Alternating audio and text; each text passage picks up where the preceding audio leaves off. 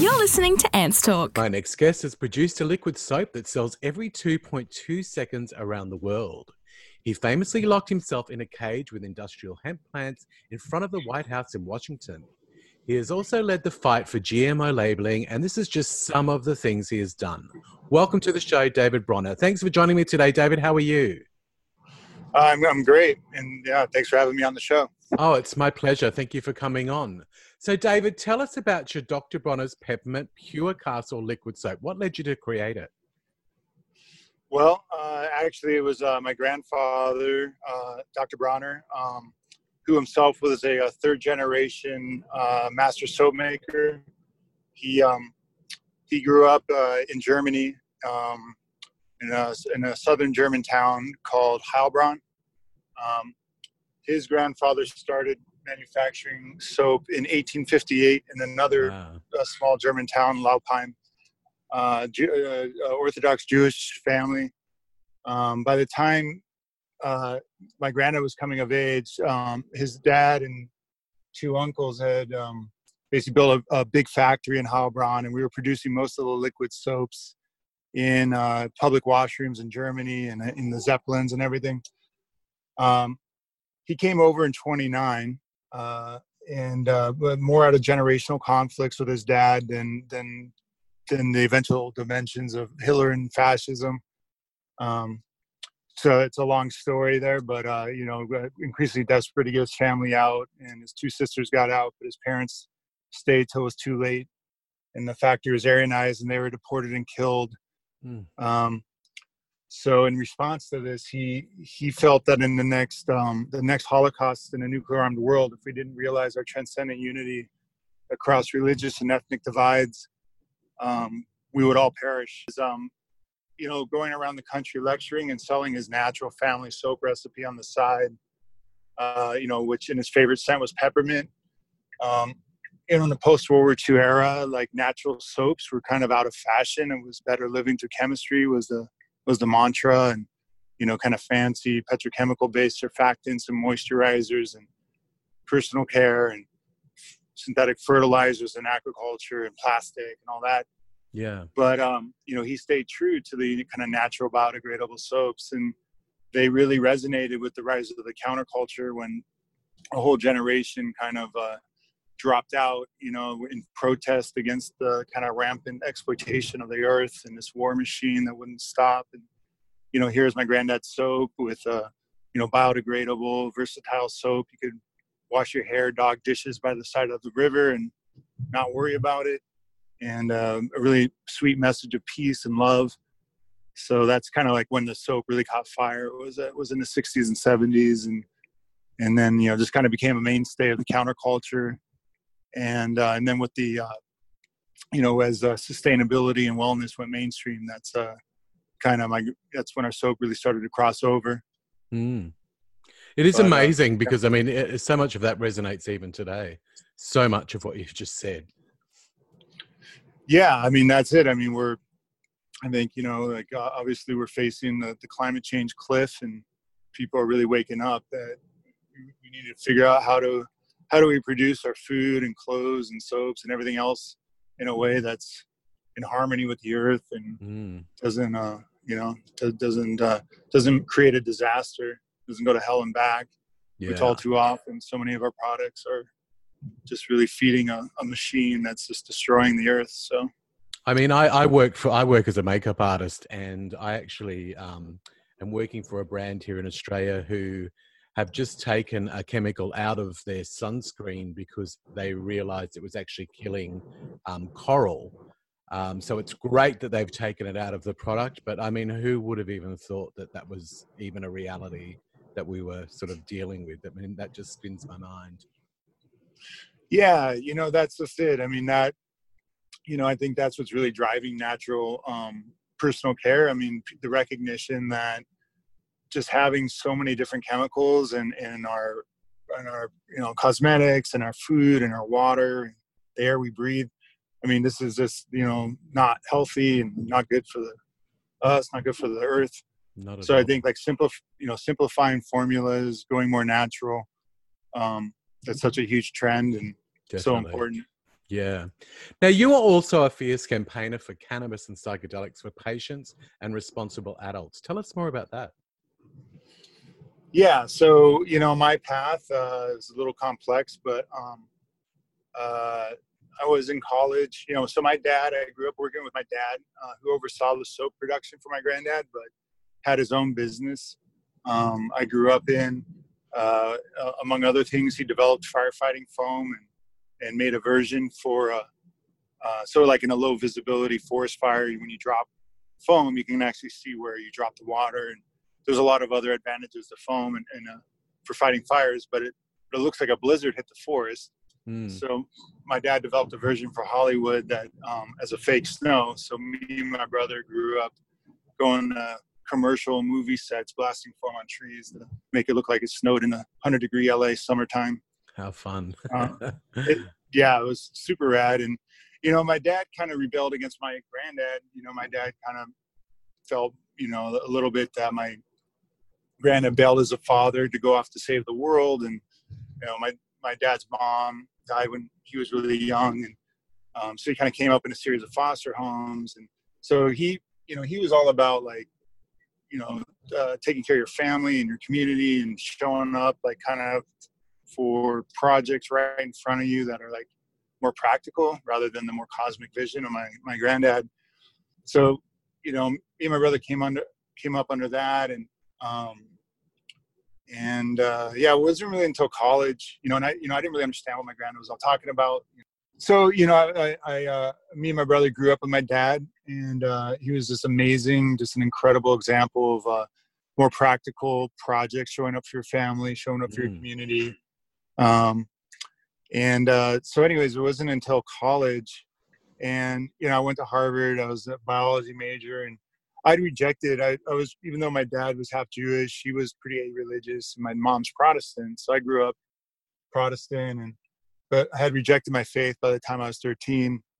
I was more or less agnostic, and then I was in college, and I remember I was kind of increasingly dissatisfied with kind of scientific reductionism that says, you know, human consciousness is just you know, it's just a natural adaptation to survive. You know, everything's all just physical process. And, you know, and it, you know, on one level, sure, of course, but, you know, it was just really not that satisfying. It was just pretty incomplete.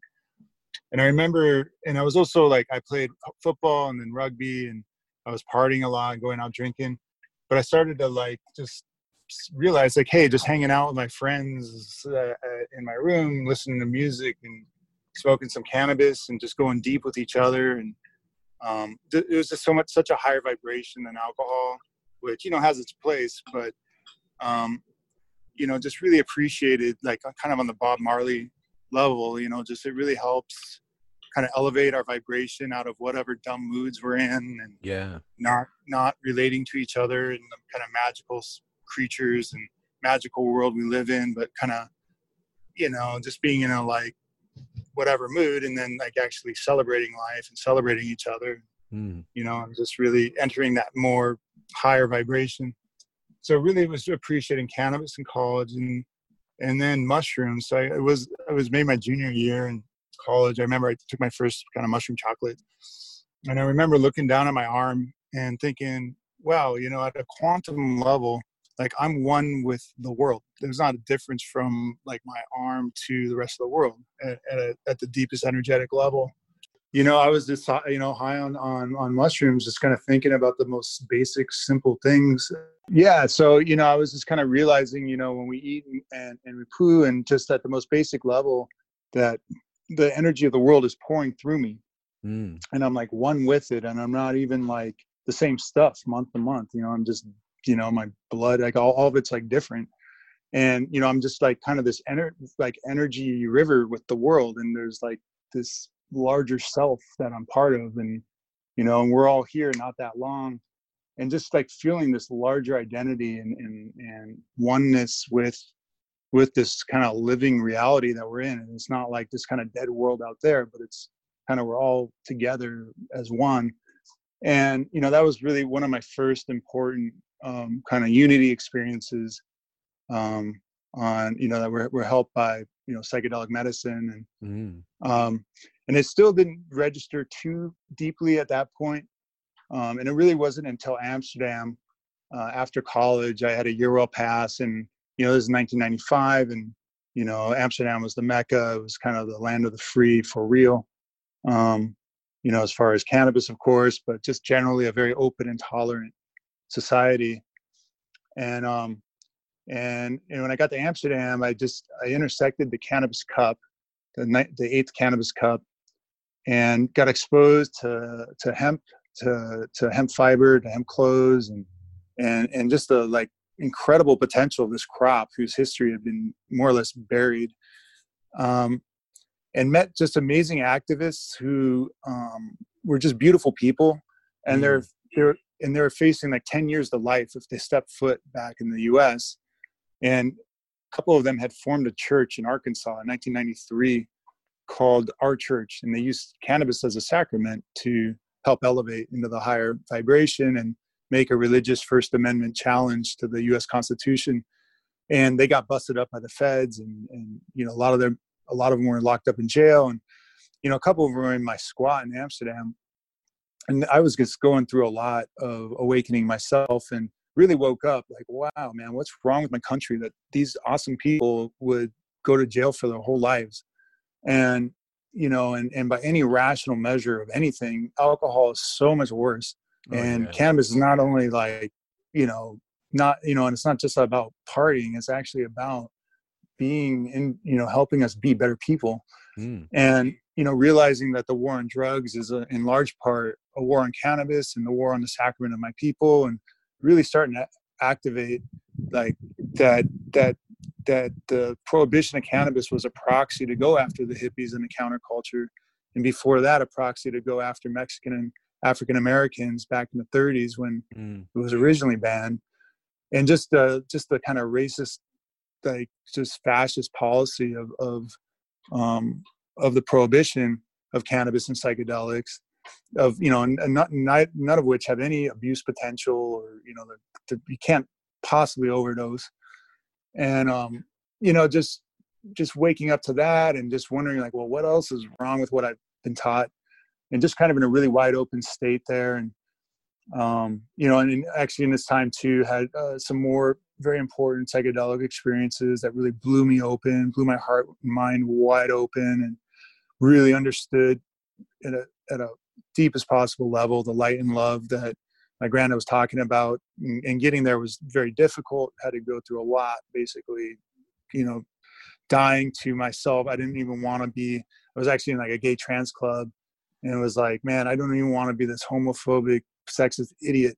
Dude, that guy sucks. And, you know, just basically dying and being embraced in the light and love, and just like, wow, you know, like immediately understanding what my granddad was talking about. And like, yes, this is what all the faith traditions, all the religions of the world at their heart are pointing at. But unfortunately they take, you know, when they take themselves too seriously and they make fundamentalist idols out of their beliefs, that's when it goes sideways, and that's all too often. But at their core, this is the mystical core, and just really realizing, wow, my granddad's right. In the midst of suffering and absurdity, this is the deepest ground of our being, and this is what his mission in life was. And then, whoa, how beautiful. And just really appreciating that. And, you know, in his time, like my these same squat mates were vegetarian, and, you know, I was in this wide open state, and they're like, you know, hey, why are you eating meat? And, you know, it's like, oh yeah, why am I doing that? And, you know, when smoked a bowl and realized I have a knife when I'm in the store, and I can shut down and kill that cow, or I could just let the cow go do its thing. Like, just, you know, I could be in a relationship like I am with my dog, and just because I choose not to be doesn't mean like it's not a really amazing creature that can just be itself, and I can go eat some vegetables. You know, it's funny you actually say that, because I've got a Saint Bernard, and it's the first dog that I've actually ever owned. And I mean, I was almost born a vegetarian. I didn't actually like meat. I didn't like the taste of it, didn't like the texture from when I was born. And I was sort of forced to eat meat because it was just the thing to do. And then when I got my dog, it's been about 7 years now, I turned vegetarian again because I thought, how can I love this creature so much and not give the same respect to every other creature? And that's when I decided I don't need to eat meat anymore. That's beautiful, man. And that's exactly was my kind of exact trajectory. And that, you know, that we can be in that relationship. Exactly. We just choose not to be. And we choose to shut down and be unconscious. And fast forward to today, I mean, I do appreciate people who can be disciplined and only choose to eat animal products from a high level pasture based operation where the chickens and the cows, where they get to roam free on pasture and can live their lives and aren't in little cages. But 99% of the time, it's a disaster. It's such an inhumane horror show, and it's so ecologically destructive. And anyways, I mean, even that. I mean, I appreciate it. It's not my. I still think the vegan vegetarian path is preferable, but the reality is that 99% of what's happening with livestock is so atrocious and horrible. So that, just people need to, I would say either go vegan or vegetarian, or just, if you're going to choose to eat meat, dairy, and eggs, just be really careful and make sure, the farm, know how they're treating their animals. Yeah. It's like, it's your choice, it's your knife. This is Ant's Talk. I actually find it funny that most of those meat eaters will often go off at people when they post one of those videos that shows you the reality on Facebook, and they're like, I don't want to see that stuff, and you shouldn't be posting that stuff. And to me, it's like, why do you fear seeing where the food you're putting into your mouth comes from and how it gets there? If you fear it that much, then stop doing it.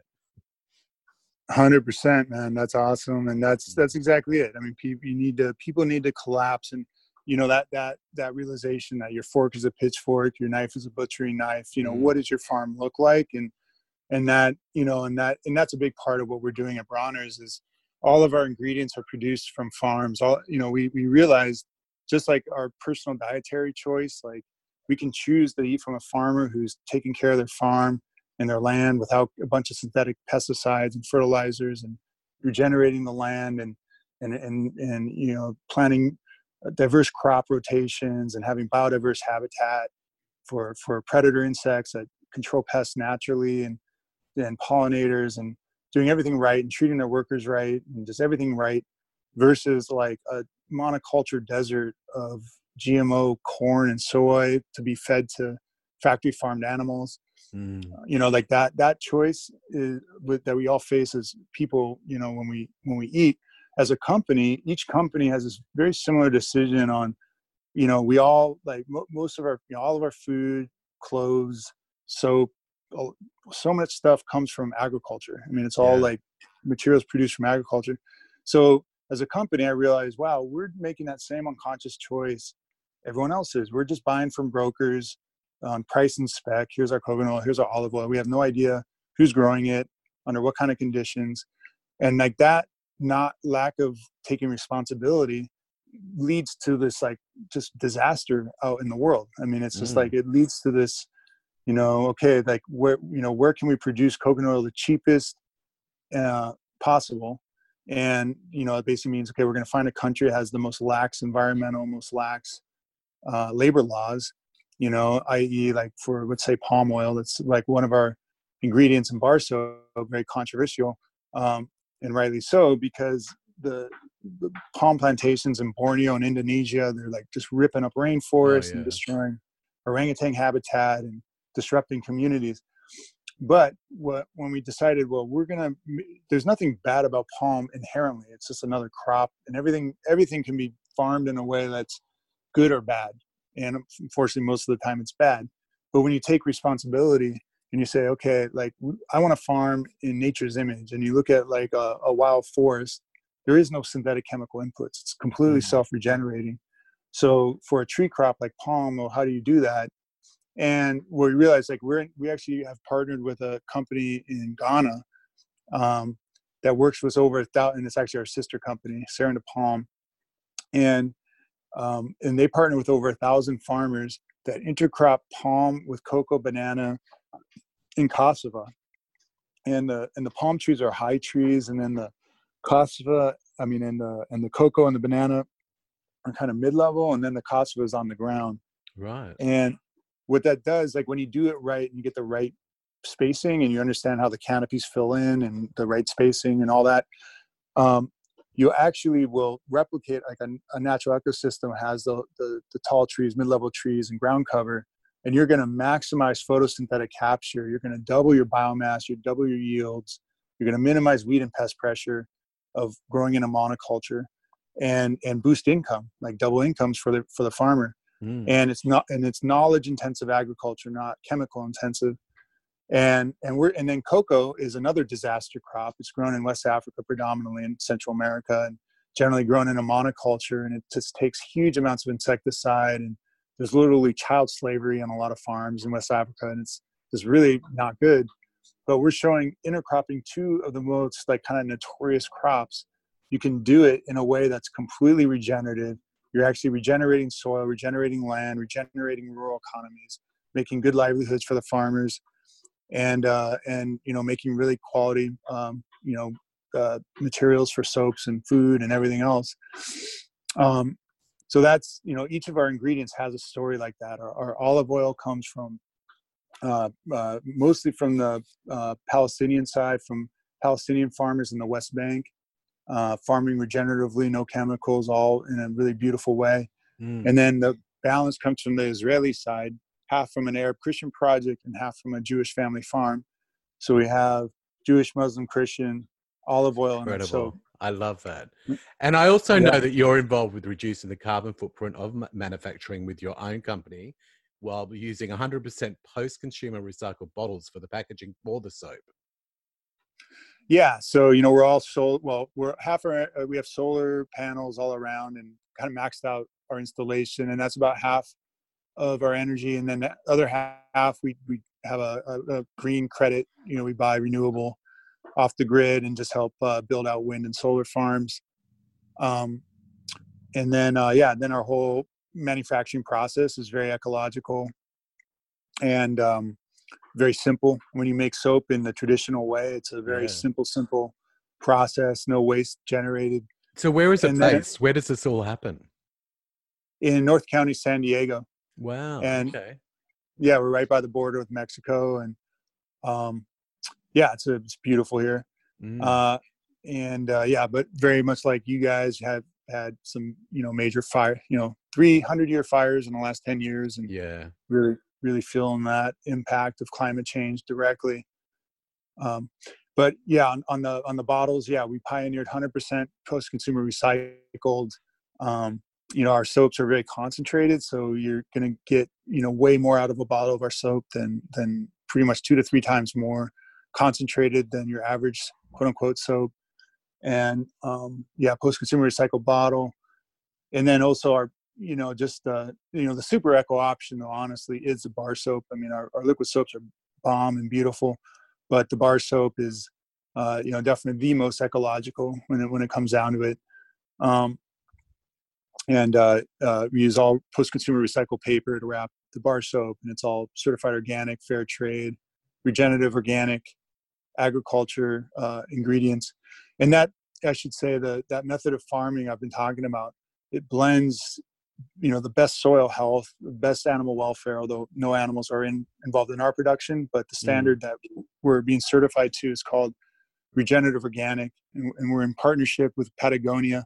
And you take organic as a baseline, but then you layer on the best soil health, the best animal welfare, and the best fair labor into a single standard. So instead of having like a separate fair trade and a separate organic and a separate animal welfare, again, animal welfare not being applicable to us, but instead of having all these different certifications, you just have one.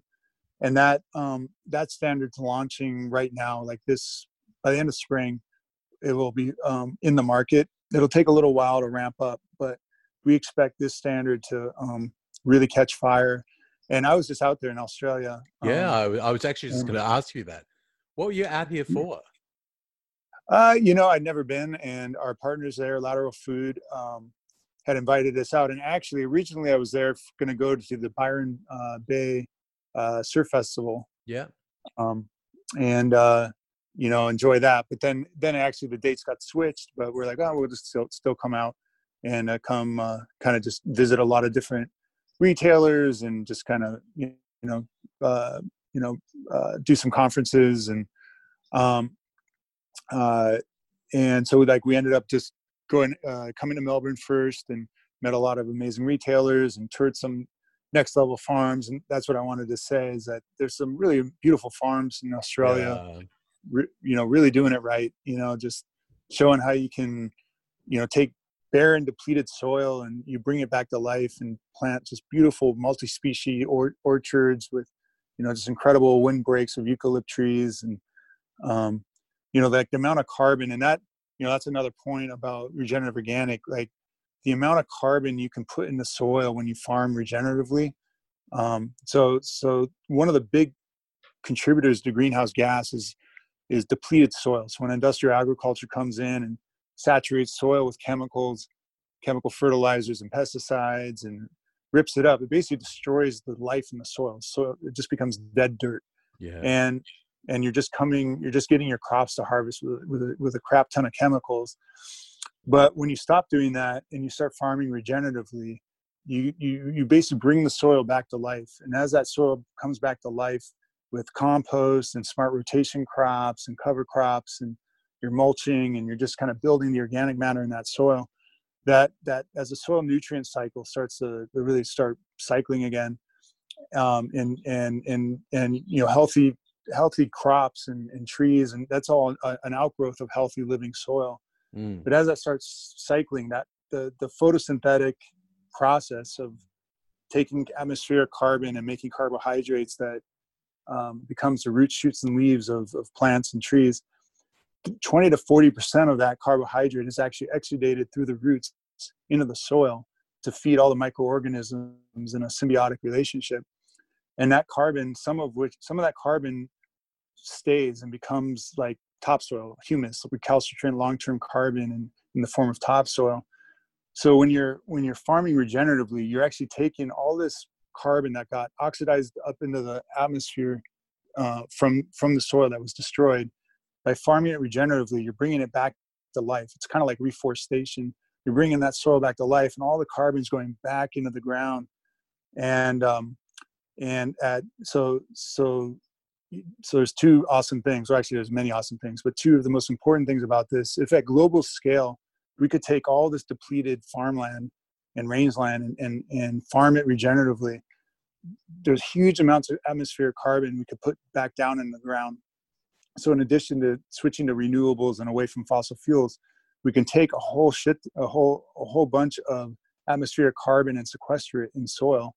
And that is like one of our number one strategies, along with reforestation and doing all, other really good things. But the number one way to sequester atmospheric carbon is through regenerative agriculture at scale, and building that soil carbon, also drought-proof soil. So like you guys just had that horrible fire, and then you had these huge rains that then, because it just like immediately took all that kind of burned out soil. It's all it's obviously the fire destroyed the life in the soil, and it's just like washes right away.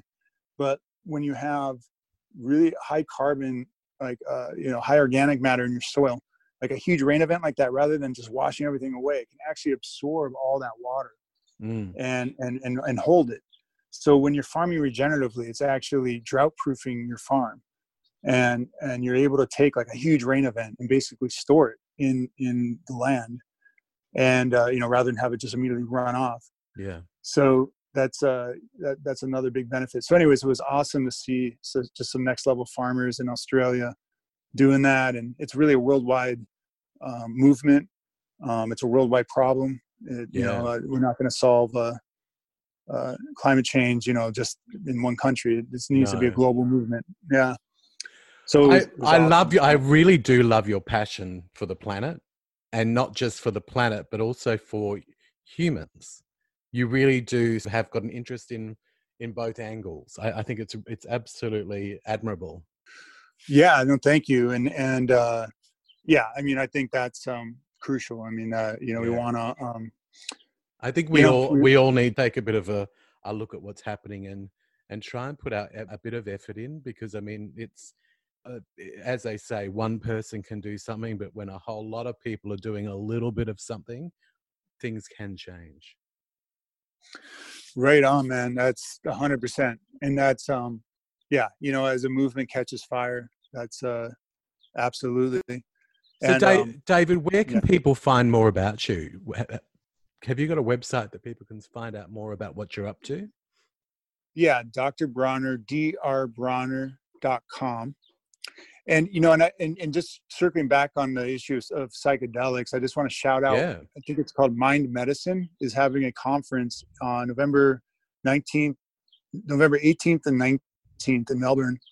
And they're bringing the top researchers in the field. And I was sharing a little bit about my origin story, but today, psychedelic therapy, there's a huge renaissance where they're taking psilocybin and MDMA in particular. So psilocybin is the active component in magic mushrooms, but it has incredible healing potential for people who have major depression, who have end of life anxiety, just have that existential dread. It can just really help free, just open your heart and just realize that we're part of some way bigger living process, some miracle beyond imagining. That's so beautiful, and in the midst of how difficult it is. Addiction, it's amazing for addiction, like just helping break really destructive cycles of behavior and thought. And and depression, those like really bad loops people get in, it's like hit and reset. Anyway, there's definitely a rumbling happening here in Australia about it. I mean, I've been seeing and reading a lot of stories myself. Well, David, thank you so much for being on the show. I really appreciate your time, and you're a world of knowledge. I absolutely could listen to you all day. I really could. Yeah, right on. Well, thank you for having me. And yeah, I'll actually be back out there for that conference. And actually going back to Byron, I actually had to split, talking about our lovely canine companions. My sweet Carly had the transition. So I had to jet back and miss my Byron leg, and help her cross over, and just on a big wave of love. And but I'm going to come back and check out that conference, and then go back to Byron. And, you're going to absolutely love it. It's a wonderful place. Awesome, man. Yeah, no, Australia is beautiful. Can't wait to go back. Fantastic, David. Thank you so much again. Speak to you soon. Right on. Thank you, man. Bye. Cool. Tune in each week for Ann's Talk to learn about real life stories, celebrities, and everything in between.